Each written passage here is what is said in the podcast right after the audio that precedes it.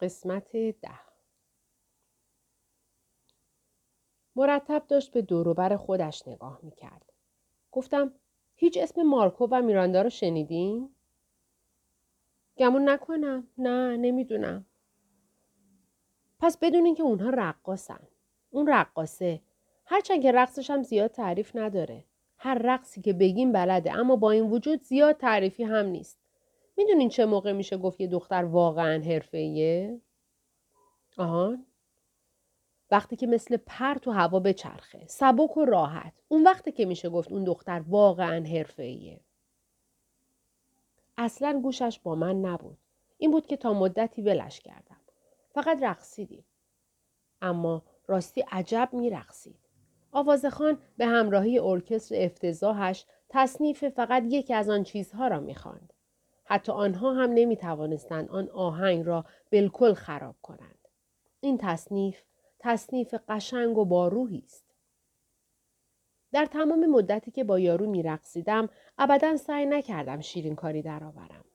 من از آدمهایی که روی پیست رقص همه جور بامبول و ادا اطوار در میآورند خیلی نفرت دارم. فقط او را زیاد به این طرف و آن طرف میکشاندم و او هم با من میآمد. موسیقی اینجاست که من خیال می‌کردم او هم دارد از رقص لذت می‌برد. تا اینکه با حرف احمقانه ای که بی مقدمه به من زد از اشتباه بیرونم آورد. گفت دیشب من و دوستان پیتر لوره رو دیدیم. اون که هنرپیشه سینماست. با این دوتا چشمامون در دوست قدمی ما بود. داشت روزنامه می‌خرید. چه مرد جذابیه. گفتم عجب شانسی. واقعا شانس آوردی. خودتون می‌دونین چه شانسی آوردین؟ واقعا دختر بیشعوری بود. اما معرکه میرقصید. باز گفتم شما واقعا عالی میرقصید. من یه خواهر کوچکی دارم که کلاس چهار رومه. شما هم مثل اون خوب رقص بلدین. اون می‌تونه بهتر از هر آدم زنده یا مرده ای برقصه. حرف دهنتو بفهم. پسر چه خانومی جدا یک شاهزاده خانوم تمام ایار. پرسیدم شما اهل کجایین؟ جواب نداد.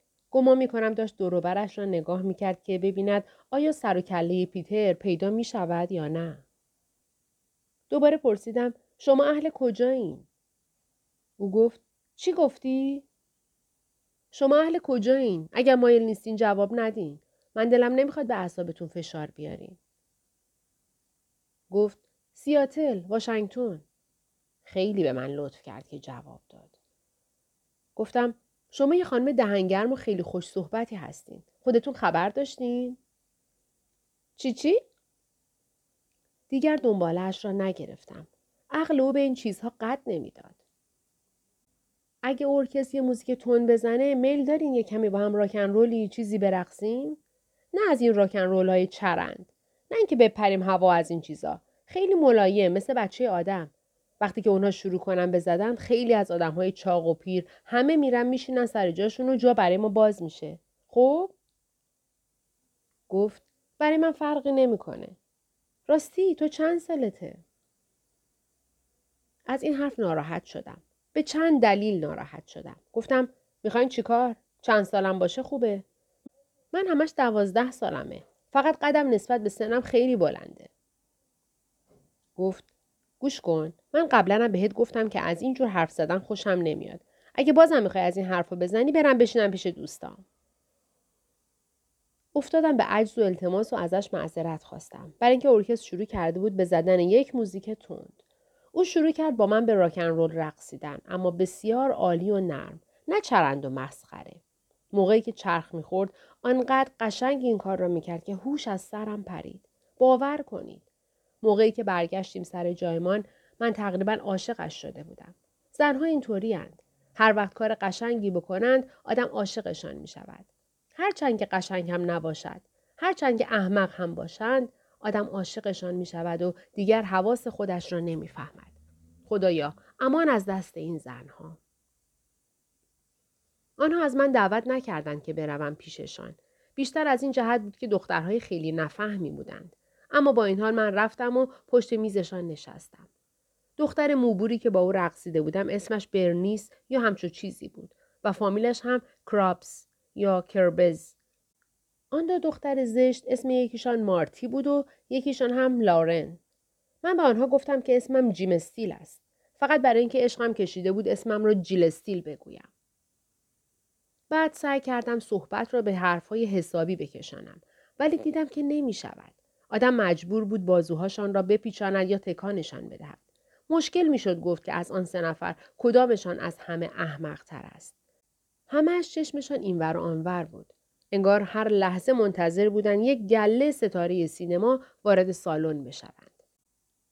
شاید فکر می‌کردن از وقتی که آنها به نیویورک آمده اند تمام هنرپیشه های سینما عوض اینکه بروند باشگاه استورک یا ال‌موروکو سالن نرگس را پاتوق خودشان کردند. خلاصه بیشتر از نیم ساعت زحمت کشیدم تا توانستم بفهمم که آنها در سیاتل کجا کار می کنند. همهشان در یک اداره بیمه کار می کردند. ازشان پرسیدم که آیا از کارشان راضی هستند یا نه. ولی مگر می‌شد از این سکل گچ جواب حسابی شنید؟ اول خیال می کردم که آن دو دختر زشت مارتی و لورن خواهر همدیگر هستند. اما موقعی که این موضوع را ازشان پرسیدم حرف مرا توهینآمیز تلقی کردند. پیدا بود که هیچ کدام از آن دو نفر دلشان نمی‌خواست شبیه دیگری باشد. با این حال نمی‌شد ملامتشان کرد. اما در هر صورت موضوع خندهداری بود. من با همه آنها با هر سه نفرشان یکی به یکی رقصیدم. یکی از آن دوتا زشت ها لارن بدک نمی رقصید اما آن یکی مارتی جان آدم را بالا می آورد. انگار آدم داشت مجسمه آزادی را روی پیست به این ور آنور می کشید. دیدم تنها راه خوش بودن این است که خودم را سرگرم کنم. بنابراین به او گفتم همین الان گری کوپر را آن طرف سالن دیدم. مارتی پرسید کجا؟ چنان به هیجان آمده بود که نگو. کجا؟ اخ غیبش زد و شما ندیدینش. همین الان رفت بیرون. چرا وقتی بهتون گفتم فورا نگاه نکردین؟ مارتی تقریبا رقص را ول کرد و شروع کرد به این طرف و آن طرف سرک کشیدن تا ببیند آیا می تواند او را ببیند یا نه. گفت حیف چه بد شد. دل تفلک مارتی را شکستم. جدا دلش را شکستم. بی اندازه تأسف خوردم که چرا مسخرهش کردم. بعضی از اشخاص را نباید مسخره کرد ولو اینکه حقشان باشد. دلشان می شکند. با وجود این بعدش موضوع خیلی خندهداری اتفاق افتاد. موقعی که برگشتیم سر جایمان مارتی به آن دو نفر گفت که همین از سایه گری کوپر از آنجا بیرون رفته است. پسر وقتی که لارن و برنیس این حرف را شنیدند می‌خواستند خودکشی کنند. انگار خبر مرگ پدر و مادرشان را شنیدند. سخت به هیجان آمدند و از مارتی پرسیدند که آیا واقعا با چشمه خودش او را دیده یا نه. مارتی گفت که فقط نگاهش به او افتاد و همین. قاه قاه توی دلم خندیدم. داشتند قسمت فروش نوشیدنی را تعطیل می کردن. این بود که پیش از اینکه بسته شود برای هر کدامشان دو گلاس مشروب خریدم و دو تا هم کوکاکولا برای خودم. روی میز پر از بطری و گیلاس دیگر جا نبود. یکی از دخترهای زشت لارن مرتب پوزخند می‌زد و مسخره می‌کرد که دارم فقط کوکاکولا می‌خورم. او و مارتی تام کولینز میخوردند. درست توی چله زمستان. به عمرشان مشروب بهتری نشناخته بودند. دختر موبوره برنیس بربن مخلوط با آب می‌خورد. یک راست سرازیر می‌کرد توی شکمش. هر ستاشان در تمام مدت چشمشان دنبال ستاره های سینما بود. خیلی کم حرف می‌زدند. حتی با همدیگر. مارتی از آن دو نفر دیگر بیشتر حرف می‌زد. یک ریز حرفهای مزخرف و بیمزه می‌زد. مثلا می‌گفت مستراح اتاق آرایش دختر بچه هاست. و عقیده داشت که وقتی قرنه زن عوضی ارکست بلند شد و یکی دو تکه آهنگ پرت و پلا زد واقعا شاهکار کرد. قرنه یارو رو می‌گفت که آب نبات است. واقعا دختر مزخرف و بیمزه ای بود. آن یکی دختر زشت لارن خودش را آدم خیلی خوشمزه و بزلگویی می‌دانست. مرتب از من خواهش می‌کرد به پدرم تلفن کنم و بپرسم که امشب دارد چه کار می‌کند. مدام می‌پرسید که آیا پدر من رفیق دارد یا نه. چهار دفعه این موضوع را پرسید. واقعا هم دختر شوخ و بزلگویی بود. برنیس دختر موبوره تقریبا هیچ حرفی نمی‌زد. هر دفعه که چیزی از اون میپرسیدم فقط می‌گفت چی چی؟ این جور سوال و جواب بعد از مدتی آدم رو واقعا از کوره در می‌برد. بعد از اینکه کلک مشروب ها را کندند یک بار از جا بلند شدند و گفتند که می‌خواهند بروند بخوابند گفتند حتما باید زود بیدار بشوند که بتوانند به اولین سانس سینمای رادیو سیتی برسند. من هر چه سعی کردم نگهشان دارم نشد. جدا می‌خواستند بروند. بنابراین از همدیگر خداحافظی کردیم. بهشان گفتم که اگر یک وقت گذارم به سیاتل افتاد حتما سری به آنها خواهم زد. اما گمان نکنم. منظورم این است که گمان نکنم سری بهشان بزنم. صورت حساب با سیگار و بند و بسات سر زد به سیزده دلار من فکر می کردم که آنها برای دادن پول نوشیدنی هایی که قبل از من خورده بودند لااقل یک تعارف خشک و خالی خواهند کرد. البته من هیچ وقت نمی گذاشتم حساب کنند. اما حقش بود لااقل یک تعارفی می کردند. با این حال چندان به این موضوع اهمیت ندادم چون خیلی آدم های نفهمی بودند. آنها هم با آن کلاه مسخره و قزمیتشان و آن موضوع صبح زود بلند شدن و به اولین سانس رادیو سیتی رفتن که واقعا ناراحتم کرد. وقتی که یک آدمی مثلا یک دختری که کلاه مسخره و بدنمایی سرش باشد بلند شود از سیاتل بیاید به نیویورک و بخواهد صبح زود بیدار شود تا به اولین سانس رادیو سیتی برسد دیگر حرفش نزدنی است اگر این را به من نمی گفتند به خدا قسم حاضر بودم برای هر کدامشان صد تا گلاس نوشیدنی سفارش بدهم. بعد از اینکه آنها رفتند من از سالن نرگس زدم بیرون. داشتند آنجا را تعطیل می کردند و خیلی وقت بود که ارکست زرزرش را تمام کرده بود. آن سالن از جاهایی بود که رفتن به آنجا مایه ناراحتی است مگر اینکه کسی همراه آدم باشد که واقعا حرفه‌ای باشد. و یا عوض اینکه گارسون کوکاکولا با خورده آدم بدهد یک چیز پدر مادردار جلوی آدم بگذارد در تمام عالم یک کلوب نیست که آدم طاقت بیاورد مدت زیادی آنجا بنشیند مگر اینکه بتواند یک مشروب پدر و مادردار سفارش بدهد و بخورد و یا با کسی باشد که حرفه‌ای باشد و روی آدم را کم کند. یازده وقتی که از آنجا بیرون آمدم که بروم به سالن عمومی ناگهان دوباره به یاد جینگالاگر افتادم. فکر جین رفت توی کلم و دیگر بیرون نیامد. در سالن توی یک صندلی قرازه‌ای که مثل استفراغ حال آدم را به هم می‌زد نشستم و راجع به جین و استرادلیتر در اتومبیل ادبانکی فکر کردم و با آنکه مطمئن بودم که استرادلیتر نتوانسته به هدفش برسد چون جین را خوب می شناختم باز هم نمی توانستم فکر او را از مغزم بیرون کنم. من او را خیلی خوب می شناختم. منظورم این است که او علاوه بر چکرز به تمام بازی های ورزشی علاقه داشت و بعد از اینکه با او آشنا شدم تمام مدت تابستان را تقریبا هر روز صبح تنیس و هر روز عصر با هم گلف بازی می کردیم. من از نزدیک و خیلی صمیمانه او را می شناختم. منظورم این نیست که با هم از آن جور رابطه های چیزی داشتیم. اینطور نبود. بلکه همیشه با هم بودیم. همیشه لازم نیست که آدم دختری را از طریق حس لامسه اش بشناسد. جریان آشنایی ما از این قرار بود که آنها سگی داشتند از نژاد دوبرمن پینشر که همیشه می آمد روی چمن منزل ما پهن می شد و می خوابید. مادرم از این موضوع خیلی شکار بود تا اینکه یک روز به مادر جین تلفن کرد و افتضاحی راه انداخت که آن سرش ناپیدا. مادر من برای اینجور چیزها خیلی خوب می تواند افتضاح راه بیاندازد. و موضوعی که بعدا اتفاق افتاد این بود که یکی دو روز بعد جین را توی باشگاه دیدم که دمرو کنار استخر شنا خوابیده است. پیشش رفتم و سلام کردم. می‌دانستم که جین همسایه دیوار به دیوار ماست اما تا آن موقع با او طرف صحبت نشده بودم. با این حال وقتی که سلامش کردم نگاه خیلی سردی به من انداخت.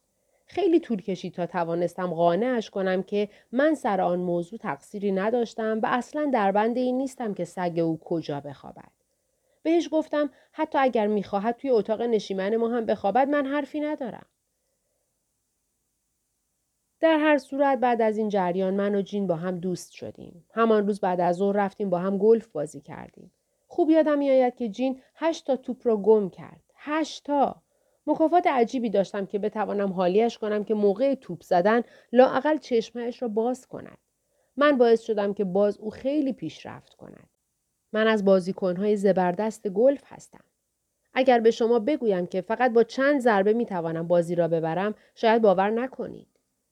یک موقع قرار شد من توی فیلم کوتاهی بازی کنم اما در آخرین لحظه منصرف شدم پیش خودم گفتم آدمی مثل من که اینقدر از سینما بدش می آید اگر برود توی یک فیلم بازی کند اسمش را باید گذاشت حقه باز.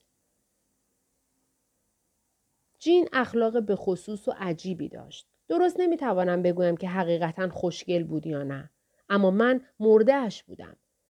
جین دختر دهنکجی بود. منظورم این است که هر وقت راجع به چیزی صحبت می کرد و به هیجان می آمد دهانش لق می خورد و لبهایش به پنجاه سمت مختلف تغییر جهت می داد. من از این خصوصیتش خیلی خوشم می آمد و هیچ وقت هم دهانش را درست و حسابی نمی بست. همیشه یه خوردهش باز بود. به خصوص مواقعی که می‌خواست توپ بزند و یا وقتی که مشغول خواندن کتاب بود. جین همیشه مشغول خواندن کتاب بود و کتابهای بسیار خوبی هم می‌خواند. شعر هم زیاد می‌خواند. غیر از افراد خانوادهام جین تنها کسی بود که من دستکش های بیسبال الی را با آن شعرهایی که رویش نوشته بود به او نشان دادم. جین هیچ وقت الی را ندیده بود چون که آن اولین تابستانی بود که آنها به ماین آمده بودند. قبل از آن به کیپکاد می رفتند. اما من راجع به الی مطالب زیادی به او گفتم. جین به این جور چیزها خیلی علاقه مند بود. مادر من از جین زیاد خوشش نمی آمد. منظورم این است که همیشه فکر می کرد که وقتی جین و مادرش به او سلام نمی دهند معنیش این است که او را داخل آدم حساب نمی کنند. مادرم توی شهر آنها را زیاد می دید. برای اینکه جین و مادرش با اتومبیل لاسال کروکیشان همیشه برای خرید به شهر می رفتند. مادرم حتی قبول نداشت که جین خوشگل است. اما من او را دختر خوشگلی می دانستم. یعنی فقط از حالت صورت او خوشم می آمد. همین. یک روز بعد از ظهر را خوب به خاطر دارم. آن روز بعد از ظهر تنها دفعه ای بود که من و جین حسابی به هم نزدیک شدیم. آن روز دوشنبه بود و باران به شدت میبارید و من منزل آنها بودم. توی ایوان نشسته بودیم. خانه آنها ایوان بزرگی داشت که دور تا دورش را تور سیمی کشیده بودند. ما داشتیم چکرز بازی می کردیم و من گاه به گاه جین را دست می انداختم. چون شاههایش را از ردیف عقب حرکت نمی‌داد. اما زیاد هم مسخرهش نمی کردم. آدم هیچ وقت دلش نمی‌خواست جین را زیاد مسخره بکند. به نظر من بهتر از همه این است که آدم با مسخره بازی حال دختری را بگیرد اما عجیب است. دخترهایی که من حقیقتا دوستشان دارم آنهایی هستند که هیچ وقت دلم نمی‌خواهد مسخرهشان بکنم. بعضی اوقات فکر می کنم که اگر آدم آنها را مسخره بکند خوششان می آید. در حقیقت خوششان هم می آید. اما وقتی که آدم مدت زیادی با آنها آشنا باشد و هیچ وقت هم مسخرهشان نکرده باشد. شروع کردنش یک خورده مشکل است. در هر حال من داشتم راجع به آن روز بعد از ظهر برایتان می‌گفتم که من و جین حسابی به هم نزدیک شدیم. آن روز باران تندی میبارید و ما توی ایوان نشسته بودیم که ناگهان سر و کله آن عرقخور کسافتی که شوهر مادر جین بود پیدا شد. و از او پرسید که آیا توی این خانه سیگار پیدا می شود یا نه؟ من او را چندان نمی شناختم. اما قیافش با آن اشخاصی می‌خورد که تا از آدم چیزی نخواهند زورشان میآید یک کلمه با آدم حرف بزنند. خلاصه آدم بیشخصیتی بود. به هر صورت وقتی که آن مردک پرسید که آیا توی خانه سیگار پیدا می شود یا نه جین جواب نداد. حتی سرش را از روی بازی بر نداشت که به او نگاه کند. بالاخره مردک برگشت توی خانه. بعد از اینکه یارو رفت من از جین پرسیدم که جریان از چه قرار است. جین حتی به من هم جواب نداد. طوری وانمود کرد که انگار تمام هوش و حواسش را روی حرکت بعدی مهره ها متمرکز کرده است. بعد ناگهان دیدم که یک قطره اشک از چشمش ریخت روی صفحه چکرز. روی یکی از خانه های قرمز. پسر، هنوز همان اشک جلوی چشم من است. جین با انگشتش آن را از روی صفحه پاک کرد. من بیش از اندازه ناراحت شدم. اما نمی‌دانم چرا. بالاخره کاری که کردم این بود که بلند شدم رفتم پیشش و روی مب پهلویش نشستم.